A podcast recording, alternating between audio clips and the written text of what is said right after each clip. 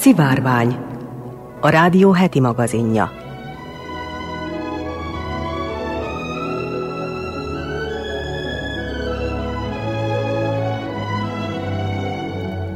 Köszöntöm a szivárvány hallgatóit, Molnár Eleonóra vagyok, színes magazin műsorunk szerkesztője.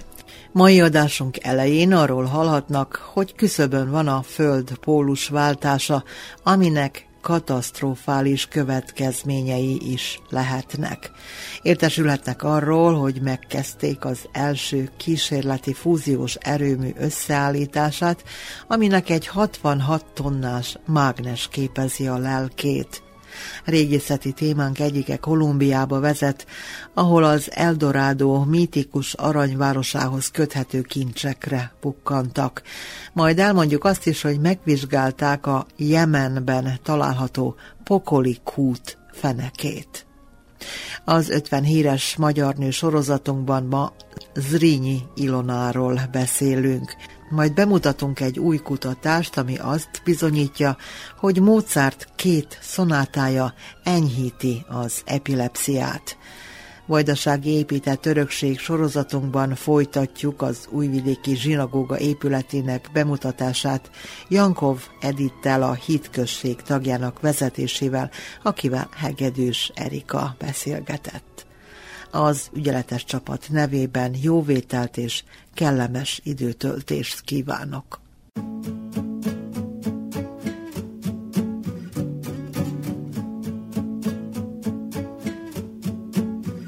Szerintem te nem kezd hirtelen, és azt hiszem, hogy gyűlnek a ruhák a székeden, ó, ég velem, ó, ég velem,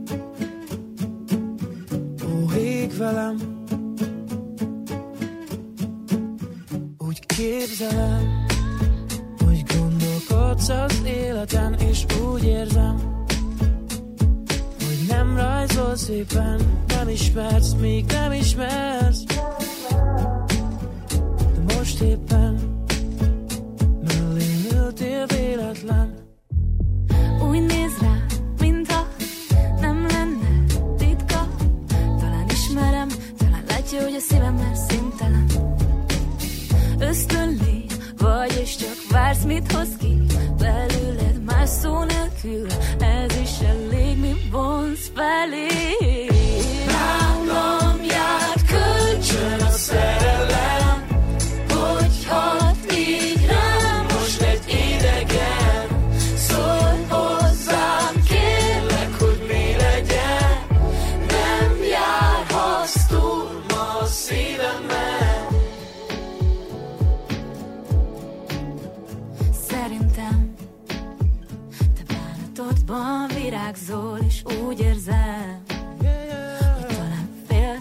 világtól.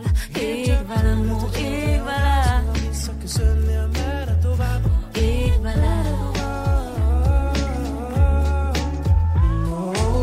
Semmit sem mondtam, bátorság hol van?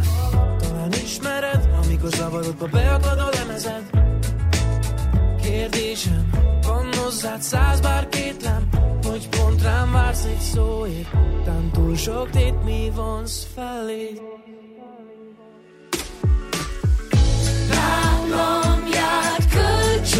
said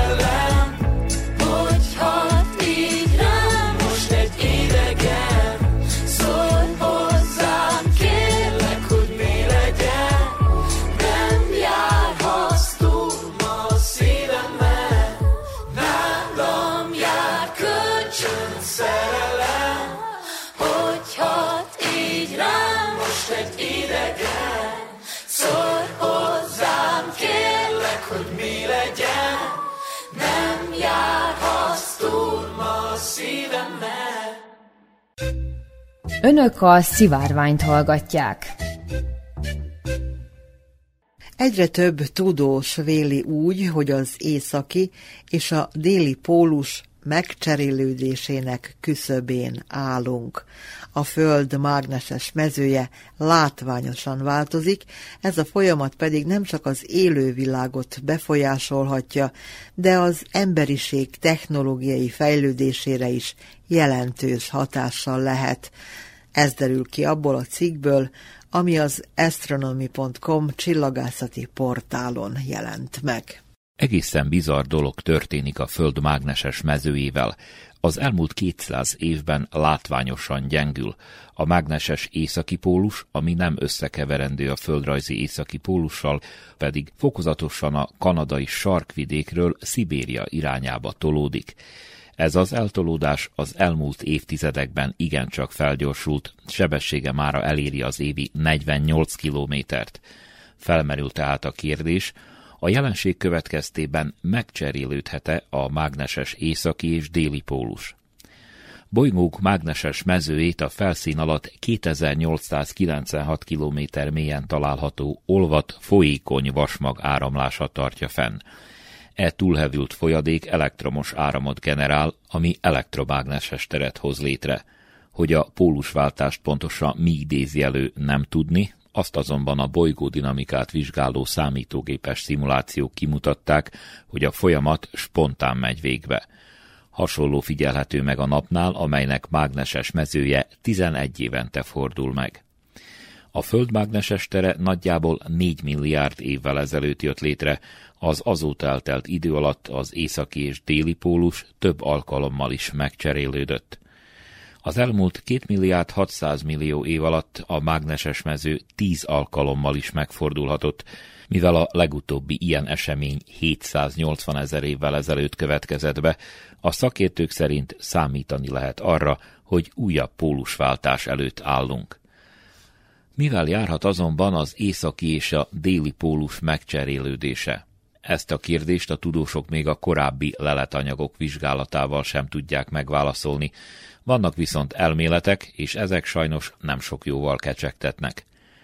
Az élővilág egészen biztosan megszenvedni a változást, számos állatfaj ugyanis kifinomult érzékszerveivel a mágneses mezőt használja tájékozódáshoz. Ilyen faj például az álcserepes teknős, aminek fiatal példányai döbbenetes, több mint 14 ezer kilométernyi utat tesznek meg. Útjuk során az Észak-Atlanti melegtenger áramlást követik, Floridából indulva keletnek veszik az irányt, majd Európa partjainál délre fordulnak, végül Észak-Afrika és Dél-Amerika között szelik át újra az óceánt, és északnyugatnak tartva érnek vissza Floridába. Tájékozódásukhoz nélkülözhetetlen a mágneses mező erősségének és irányának érzékelése. A mágneses tér egyfajta védőpajsként is szolgál, megvédi a Földet a napból származó töltött részecskék és az űrmélyéről érkező kozmikus sugarak káros hatásaitól is. Mivel a pólusváltás a mágneses mező gyengülésével jár, a pajzs hatékonysága is csökkenni fog.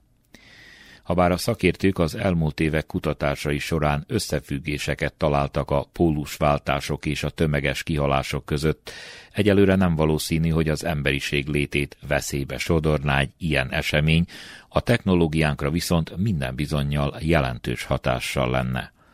A pólusváltás miatt célkeresztben elsősorban a műholdak lesznek. Napjainkban az élet számos területén nélkülözhetetlenek a mesterséges holdak, Ezeket használjuk a navigációhoz, a televíziós közvetítésekhez, az időjárás előrejelzéshez, a kommunikációhoz, a környezet figyeléséhez. A mágneses térvédelme nélkül a műholdak működését súlyosan zavarnák a kozmikus sugarak és a napkitörések. Hogy mi várható, jól mutatja az Atlanti-óceán déli részén megfigyelhető úgynevezett dél-atlanti anomália – ez egy nagy kiterjedésű folt, amely Csillétől egészen Zimbabvéig húzódik. A mágneses mező a Föld ezen kiterjedt részén különösen gyenge, olyannyira, hogy az már most zavarja az ide tévedő műholdakat. Több közelmúltban lezajlott kutatás szerint valószínű lehet, hogy a mágneses mező változásait egy olyan törpebolygó maradványa okozhatja, ami egykor a fiatal földbe csapódott. A teória alapján a TEA négy és fél milliárd éve ütközhetett bolygónkkal, a kirepülő törmelékből pedig létrejött égi kísérőnk, a Hold. Amennyiben a kozmikus karambol megtörtént, úgy a téja maradványainak a föld mélyén kell rejtőzniük. Néhány éve kutatók egy csoportja két óriási kőzetréteget fedezett fel a felszín alatt, ezek egyenként egy milliószor nagyobbak a Monteverestnél, és sűrűbbek, valamint forróbbak is, mint a földköppeny többi része. A szakértők szerint a két kőzetréteg a téja maradványa, és nagy valószínűséggel zavarják az olvat vasmag áramlását, gyengítve ezzel a mágneses mezőt az Atlanti-óceán déli régiójában. Nagyon sok függ attól, hogy a pólusváltás milyen gyorsan fog lejátszódni. Ha lassan, akkor könnyebb lesz az állatvilágnak alkalmazkodni, és nekünk is jut időnk arra, hogy technológiánkat a várható változásokhoz igazítsuk. In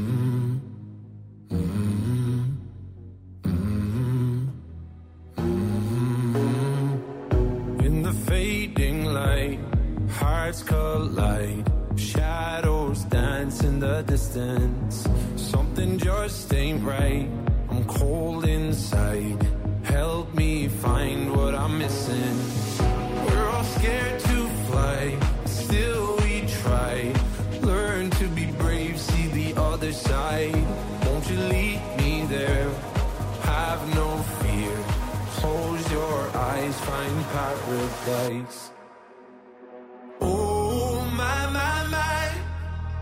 There's a thousand miles between you and I. Oh my my my, just a thousand miles between me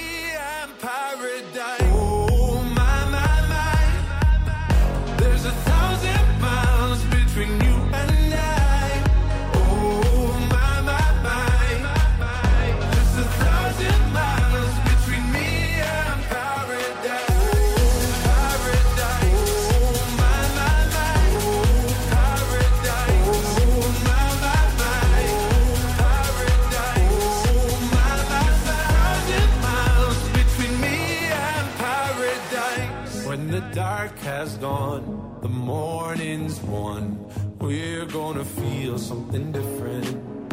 It will set you free if you just tell me every secret I listen.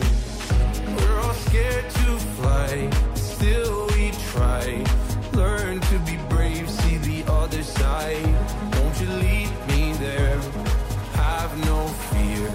Close your eyes, find paradise, paradise, paradise. Close your eyes, find paradise, paradise, paradise. Close your eyes, find para. Oh my my my, there's a thousand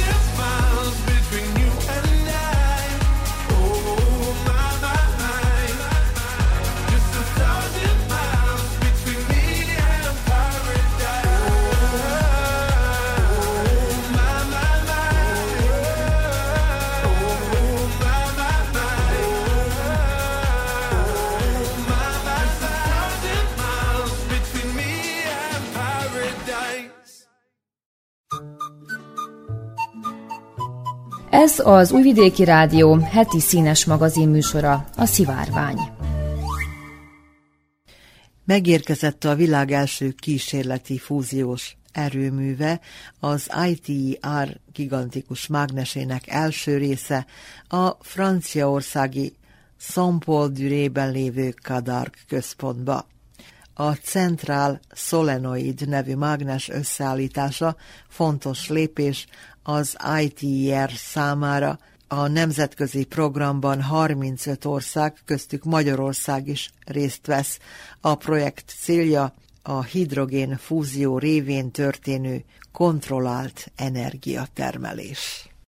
A kaliforniai General Atomics által megalkotott 66 tonnás mágnes rész a tengeren átérkezett az Egyesült Államokból, majd a Marseille kikötőből közutakon szállították a helyszínre. A mágnes további öt része legkésőbb 2024-re egyesül Bernard Bigot, az ITR szervezetének igazgatója szerint. Amikor összeállítják, a Central Solenoid közel 1000 tonnát fog nyomni és 18 méter magas lesz. Ez lesz a világ legnagyobb erejű mágnese, mivel belsejében 13 Tesla mágneses térrel rendelkezik majd, amely a Föld mágneses mezeinek 300 ezerszeresse fejtettek ki Thierry Schild a Solenoid technológiai menedzsere.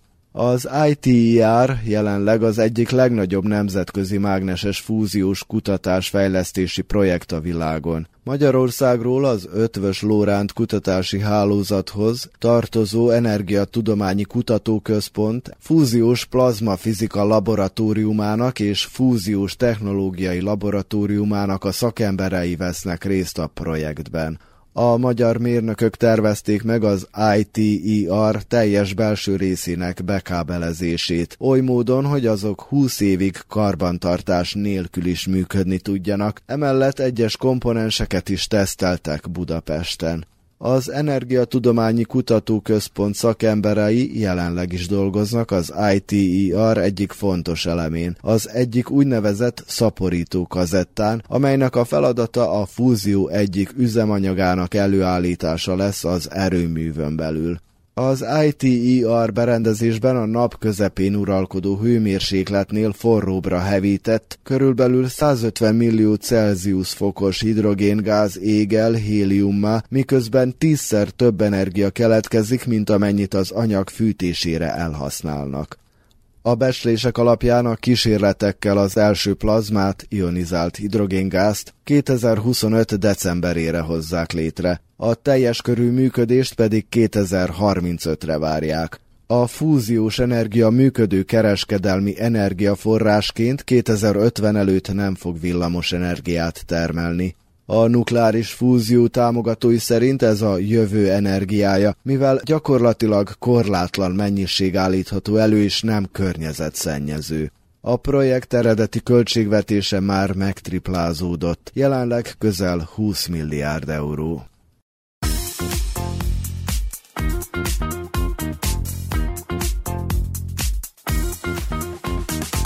Hallottam párszor, ez más generáció Elég, ha műanyag slágert tol nekünk a rádió.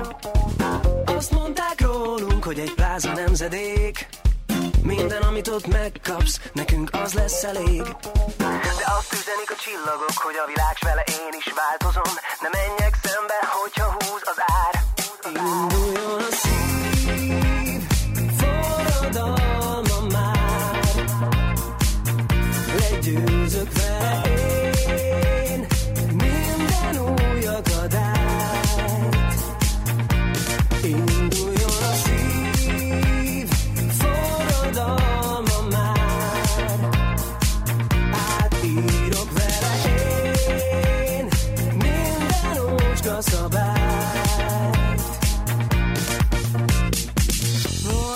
évek, s ez a furcsa korosztály. Épít ma tornyot, Hollywoodból hoz Oscar Tanít és gyógyít, nem meg a csúcsra mászva fel. Tanulja azt meg, hogy élni szeretve kell De azt üzenik a csillagok, hogy a világ vele én is változom. Ne menjek szembe, hogyha húz az ár. Induljon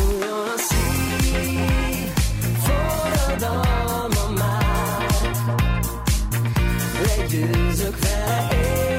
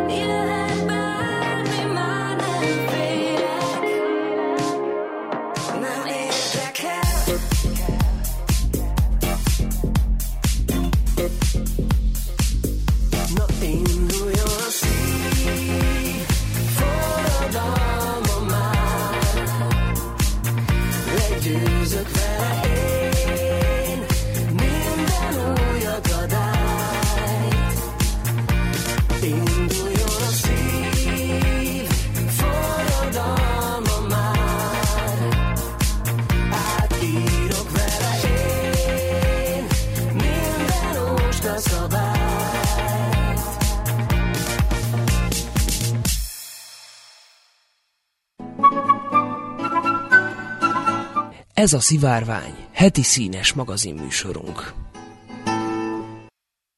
A kolumbiai régészek nyolc kerámia edényre bukkantak egy templomban és a szomszédos sírokban, amelyekben fényfigurák és smaragdok rejtőztek. Az Ofrendatarios névre keresztelt edények egy amerikai indián néptörzs, a csipcsák, vagy más néven muiszkák készíthették körülbelül 600 évvel ezelőtt. A fémmegmunkáló készségeikről híres civilizációjuk épp akkor virágzott Dél-Amerikában, ami az Eldorado, az aranyból készült város legendáját is ihlette.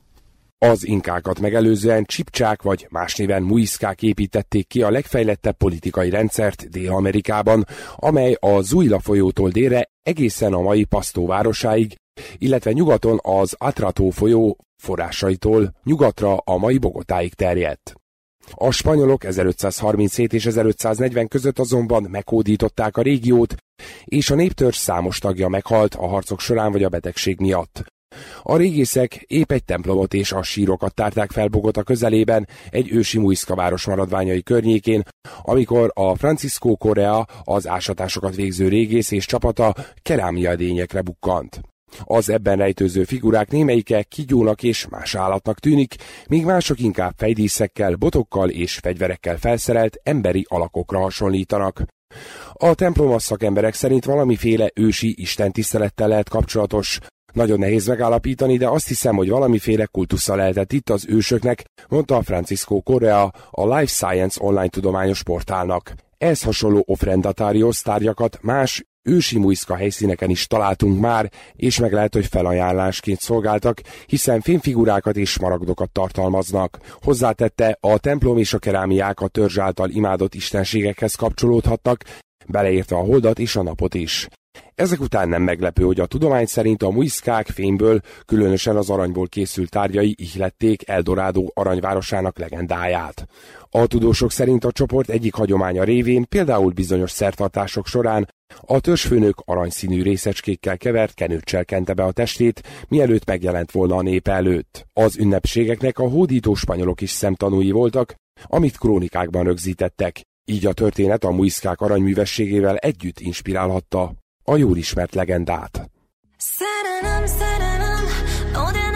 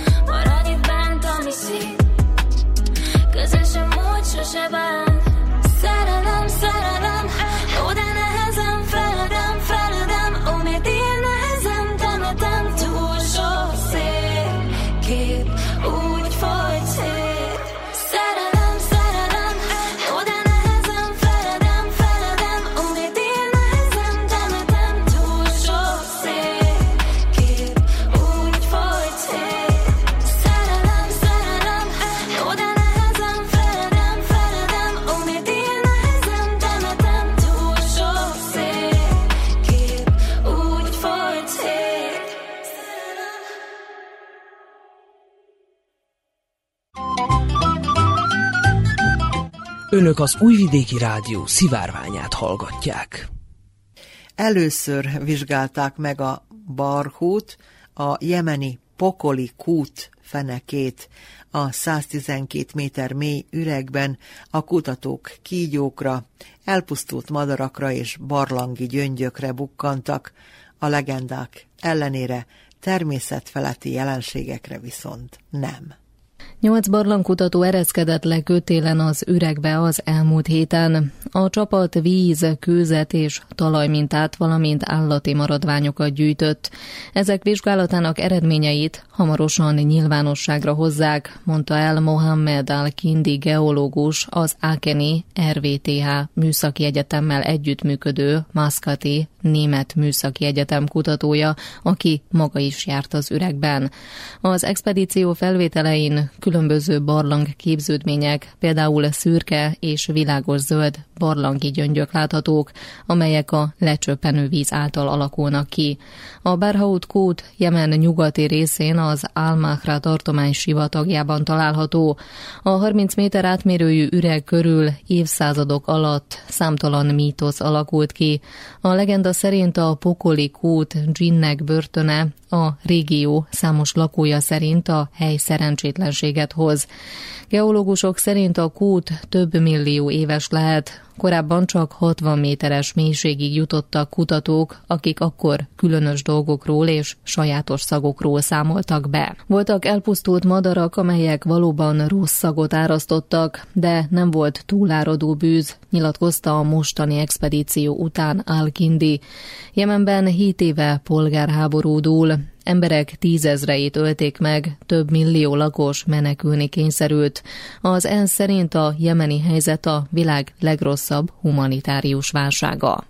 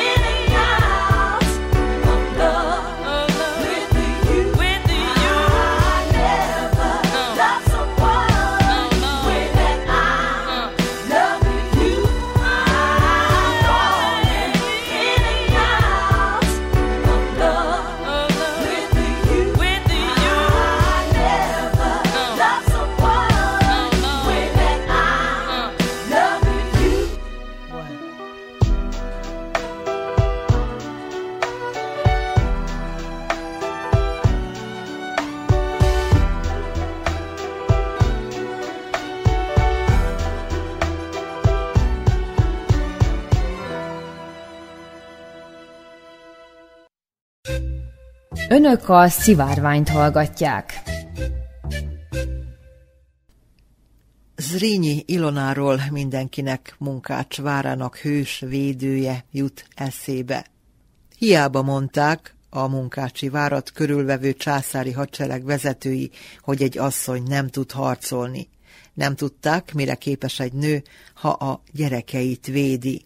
Zrínyi Ilona két éven át verte vissza az ostromokat, és ezért egész Európában hősként ünnepelték.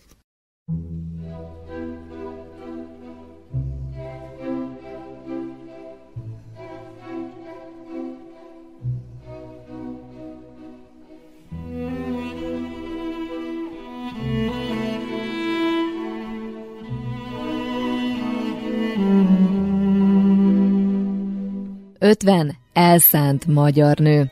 Fodor Marcsi és Neset Adrien könyvéből. Zrínyi Ilona. Született 1643-ban, meghalt 1703-ban. Zrínyi Ilona soha nem félt, ha harcra került a sor. Még akkor sem, ha magával első Lipót császárral kellett szembeszállnia.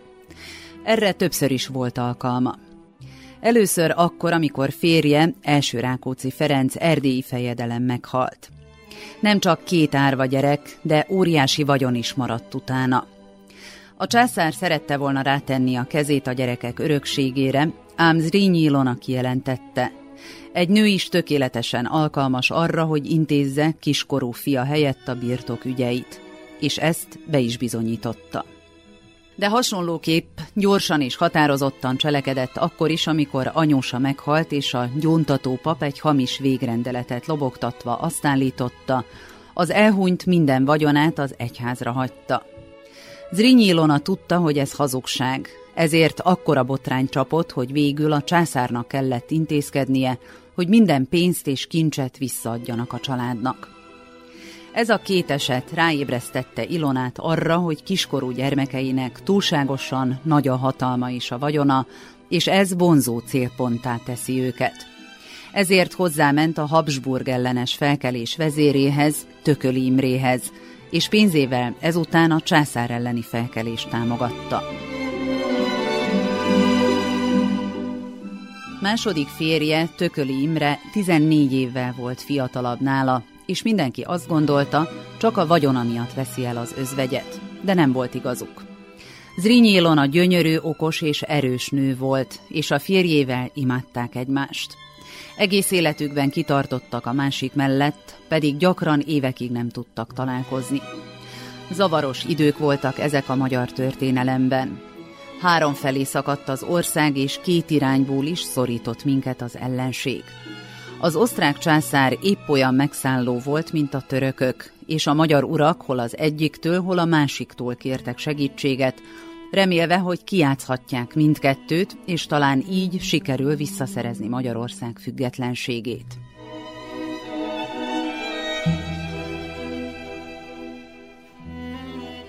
A bukás órái Tököl Imre sokáig sikeresen harcolt a császár ellen, és ebben a török szultán is támogatta ám Bécs elbukott ostroma után a törökök visszavonultak, és a magyar felkelők egyedül maradtak a harcukkal.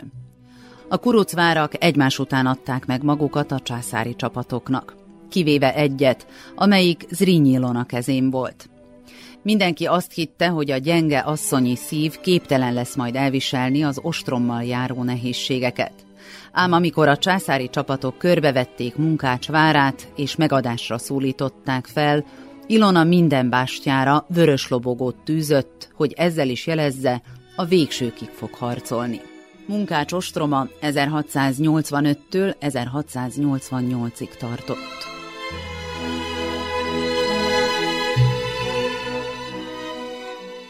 Európa legbátrabb asszonya. Az ágyúgolyók éjjel-nappal rombolták a várat, de Ilona nem bújt el. A várfalakat járva bátorította katonáit, gyakran kéz a kézben tíz éves fiával, második Rákóczi Ferenccel. 14 éves lánya, Julianna ez alatt a sebesülteket ápolta. Európa csodálta a hős anyát, aki gyermekeit védte a császárral szemben. Több uralkodó is pénzt küldött neki, hogy segítsék a harcban.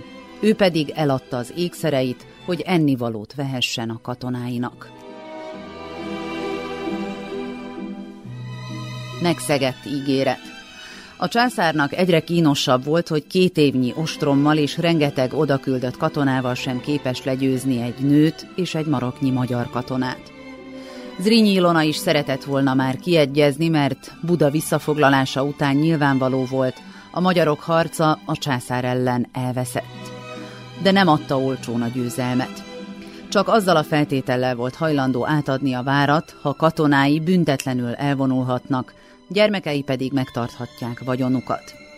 A császár kénytelen volt beleegyezni az asszony feltételeibe. Csak annyit kért, a család menjen Bécsbe.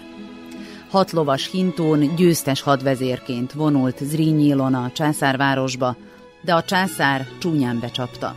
Mindkét gyermekét elvették tőle, őt pedig kolostorba zárták. Csak két évvel később sikerült férjének kiszabadítania őt. Két osztrák generálist adott érte cserébe. A szabadulás feltétele azonban az volt, hogy kövesse férjét a törökországi száműzetésébe, ahonnan soha többé nem térhet haza.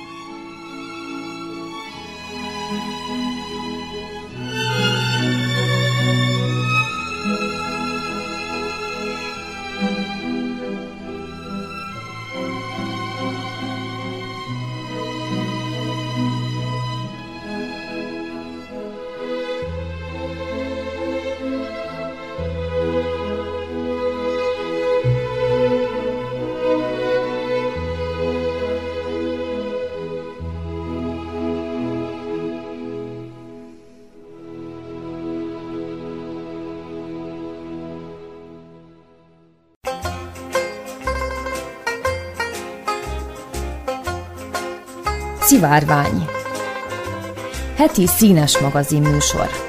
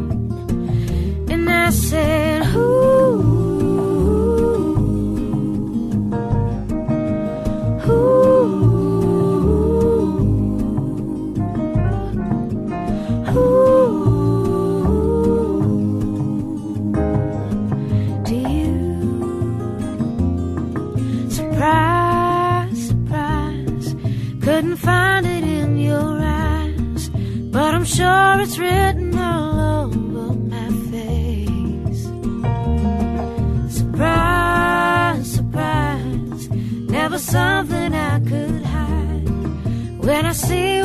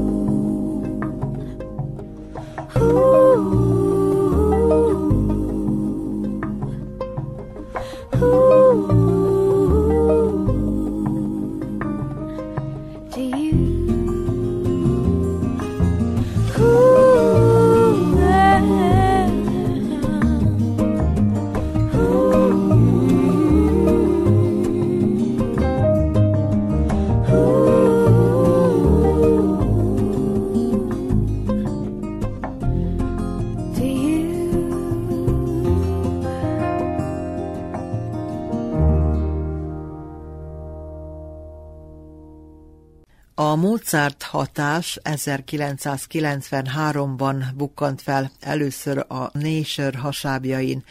Akkor úgy gondolták, hogy okosabb lesz tőle az, aki hallgatja. Erről azonban kiderült, hogy nem igaz. 28 évvel később tért vissza a történet a vezető tudományos labba. Az új Mozart hatás összefügg a régivel, viszont igazoltan létezik. Méghozzá úgy, hogy bebizonyították, hogy Mozart két szonátája enyhíti az epilepsziát. Az, hogy Wolfgang Amadeus Mozart zenei kompozícióinak különös hatása van az epilepsziára, az eredeti okosító Mozart hatással kapcsolatos kutatásokból derült ki. Évtizedekkel később már agyi elektródákkal végzett kutatás is bizonyítja, hogy ilyen a D-dur szonáta két zongorára, K448, és a C-dur zongora szonáta K545. Az epilepsia a világ lakosságának egy százalékát érinti. Az érintettek egyharmada gyógyszerrel nem kezelhető. Az ilyen betegeknél a rohamok mellett interiktális epileptiform működés, IED figyelhető meg, amely idegsejtállományok egyidejű izgalmával jár. Az IED-k a rohamok gyakoriságát jelző biomarkerek, ezért fontosak a terápiás kutatásokban. A 16 résztvevőn végzett vizsgálatok azt mutatták, hogy Mozart K448 hatására az alanyok 84%-ánál jelentősen csökkent az IED aktivitás. Megállapították, hogy más Mozart szerzemény nem vált ki ilyen hatást, a K545 kivételével. A jelenség más klasszikusoknál, például Beethoven Fürelizénél, Wagnernél, de Buddy Hollynál, a Judas Priestnél, a Nickelbacknél, sőt a K448 vonós változatánál is elmarad. A Dartmouth Egyetem Giesel orvosi karának kutatói korábban kiderítették, hogy a 40 Hz hang hallgatása nyomán csökkentek az epilepsziára jellemző idegi tevékenységek. Ez a hang azonban hosszú távon kellemetlen.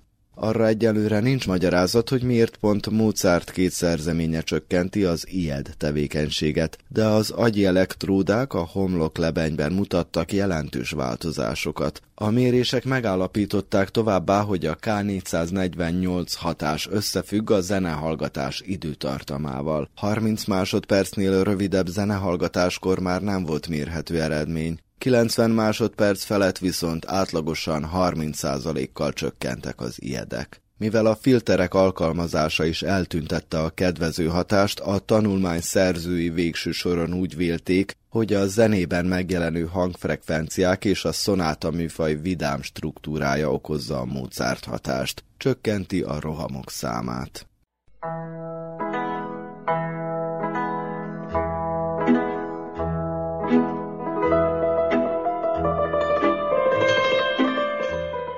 Vajdaság kuriózumai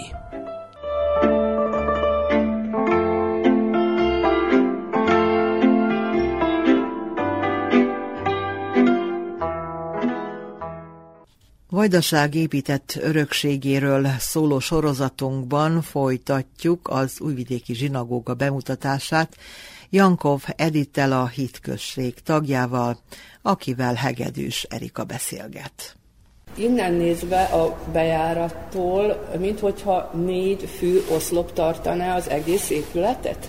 Igen, is vannak ilyen kisegítő oszlopok is közben. Maga szerkezete a háromhajós bazilikákéra emlékeztet. Stabilnak tűnik az épület, mert nem látok rajta repedést. Hát a beltér sajnos nincs kellőképpen karbantartva ez nagyon aggasztja a hitközséget is. Idővel azért csak itt-ott beázik, itt-ott a tető szerkezete is megrongálódik, vagy elpusztul, és föl kellene újítani, de ha az ember belép, az a benyomása, hogy jó állapotban van. Az ablakokat nézve, és egyik-másik vitrázs díszítés alatt neveket is látok. Adakozásból épült 115 évvel ezelőtt, vagyis adakozásból kezdték építeni? Igen, a hívek adakoztak, és nagy lelkesedéssel fogadták a zsinagóga építésének ötletét, és összegyűlt egy impozáns összeg, amelyel kezdetben fölújítani szerették volna csupán az előző zsinagógát, mert ennek a zsinagógának a helyén már állt egy zsinagóga épület, kisebb volt, és már rossz állapotban volt, föl kellett volna újítani, és a vezetőség fölajánlotta a közgyűlésnek, hogy újítsák fel, de felkérték a, a tagságot, hogy adakozzon. És mikor összegyűlt a, az a elég szép összeg, látván a, a tagság lelkes, lendületes válaszát, és, és adakozási kedvét, úgy döntöttek, hogy inkább egy új zsinagógát építenek. És nagyobbat? Nagyobbat, szebbet, és nem csak, hogy egy épületet, hanem még hozzá a az iskolaépületet, a hitközség épületét, és még két hozzátartozó kisebb épületet a zsinagóga mögötti részben, a rituális fürdőt és a sakterájt, vagyis a, a rituális hentes üzletet. A karzaton két oldal, tehát jobbról és balról ott a nők helyezkedtek el, viszont a gyerekek azok kivel tartottak? A fiúk az, az apjukkal, a lányok az anyjukkal? De még hozzátenném, ami, a, ami az építkezési költségeket uh-huh. illeti, hogy a városi vezetőség, a magisztrátus is hozzájárult az építkezéshez, uh-huh. és kölcsönt is vettek föl, bankkölcsönt is vettek föl, úgyhogy nem volt annyira egyszerű összegyűjteni azt az óriási összeget, amely akkoriban több mint 350 ezer koronára rúgott és nem volt, nem volt egyszerű a magisztrátustól sem megkapni azt az összeget, amit előzőleg, vagyis kezdetben megígért a magisztrátus. Küldöttség ment el, fogadták is őket, ígéretet is kaptak, de utána a belügyminisztérium visszautasította a kérvényt, és csak másodszori próbálkozásra hagyta jóvá. Úgyhogy volt itt utánajárás, volt itt sok előkészület. Ami a férfi és a női ülőhelyeket illeti, igen, itt és a hasonló zsinagógákban, hasonló méretű és hasonló elhelyezkedési zsinagógákban ez a szabály, hogy fölmennek a karzatra nők, különben kisebb zsinagógáknál el van különítve a, az a rész, ahol a férfiak mhm. ülnek, és ahol a nők ülnek. Nem feltétlenül emeletre kell fölmenniük. Ha már fölfelé nézünk, ugye a kupolát azt már mondtuk, viszont hasonlóképp nagyon aprólékos, szép mintázatúak a csillárok. Eredetiek még? Igen. Az igen, építéskoriak? Igen, igen, a csillárok eredetiek. Kezdetben gázlám pára működtek, és később vezették be a villanyt, és most már villanytörtéket látunk bennük. És amikor bejöttünk, akkor itt a gondnok mondta, hogy majd bekapcsolja a villanyt, de hogy beléptem, akkor kellemes meleg fogadott, tehát ez egy későbbi fölújítás, korszerűsítés, a padlófűtés? Igen, mert amint említettem, a második világháború után, a holokausz pusztítása után nagyon kevés zsidó tért vissza új vidékre sajnos, és az a kevés számú tagság nem tudta karbantartani, fölújítani a zsinagógát, és az 50-es, 60-as években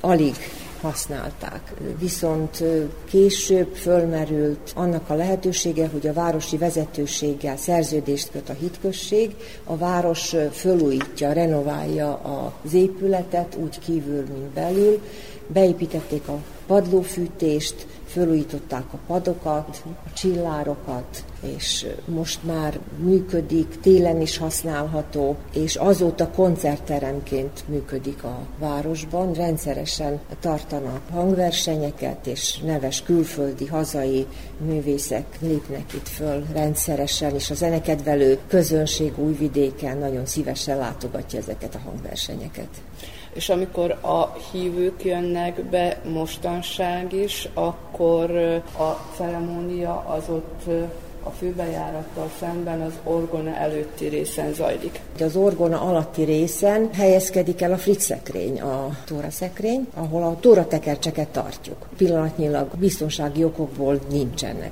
tóra tekercsek ott, de ott van minden, ami hozzátartozik a zsinagóga berendezéséhez. A fritz szekrényt egy díszes függöny takarja, fölötte örökmécses, a Jahve egy zománcozott lapon a Jahve betű, tulajdonképpen nem az egész fölirat, de a Jahvéra utaló név látható. A túratekercseket ünnepnapokon, péntek este, szombat bevárásakor, szombat köszöntő ünnepnapokon szokták kiemelni, és az előtte lévő részen egy emelvény helyezkedik el olyankor, ahol a előimádkozó fölolvas a tórából, tóra szakaszból. Na most tudni kell, hogy ez lehet rabbi, de lehet bárki a gyülekezetből, mert a zsidó vallás szerint mindig és mindenütt, bárhol Isten tiszteletet lehet tartani, ahol összegyűlik 10-13 évesnél idősebb férfi ember úgyhogy bárki a gyülekezetből kimehet és fölolvashat a tórából, ez nagy dicsőségnek számít, és úgy történik, hogy háttalál a hívőkhöz. Tehát a jelenlévők padokban helyezkednek el, az előimádkozó pedig fölolvas a tórából, kelet felé néz, Izrael felé néz, és azért háttalál a jelenlevőknek most már nem vallási célokra használják többnyire, de milyen alkalmakkor találkozik itt az újvidéki, és akár nem újvidéki zsidó hívó közösség? A nagy ünnepekkor a zsidó újévet, a Jom Kipurt, szoktuk itt megtartani a színhatórát. Ezek a nagy ünnepek ősszel szoktak beköszönteni, egymást követik, és ilyenkor összegyűlik a hívők serege, és mondom, itt, itt tartják meg az Isten tiszteletet. A Rosh Hashanah, a zsidó év, a Jom Kippur a hosszú nap, a Szimhatóra, a Tóra üdvözítése, azt ünnepeljük olyankor, hogy elejtől végig végigolvastuk a Tórát. Mert minden sabatkor, minden péntek este egy-egy Tóra idézetet vagy Tóra szakaszt olvasnak föl, és mikor egy év alatt, egy év leforgása alatt elolvasták a tórát, akkor ezt megünneplik. Ez is egy nagy ünnepnek számít. A nők nem szoktak okvetlenül sabatkor elmenni a zsinagógába, ők otthon várják a haza családot vacsorával, és vendégeket hívnak, ez a dolguk, de színhat órákor, amikor a tóra olvasásnak a végét megünneplik, akkor el szoktak menni, egy évben egyszer.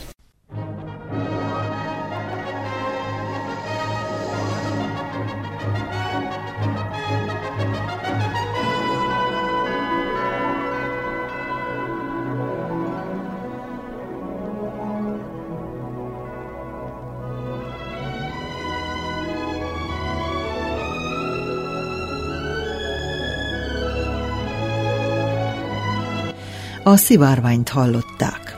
Heti színes magazin műsorunkkal egy hét múlva jelentkezünk ismét. Az ügyeletes csapat nevében Molnár Eleonóra köszöni figyelmüket. Kellemes hétvégét kívánok!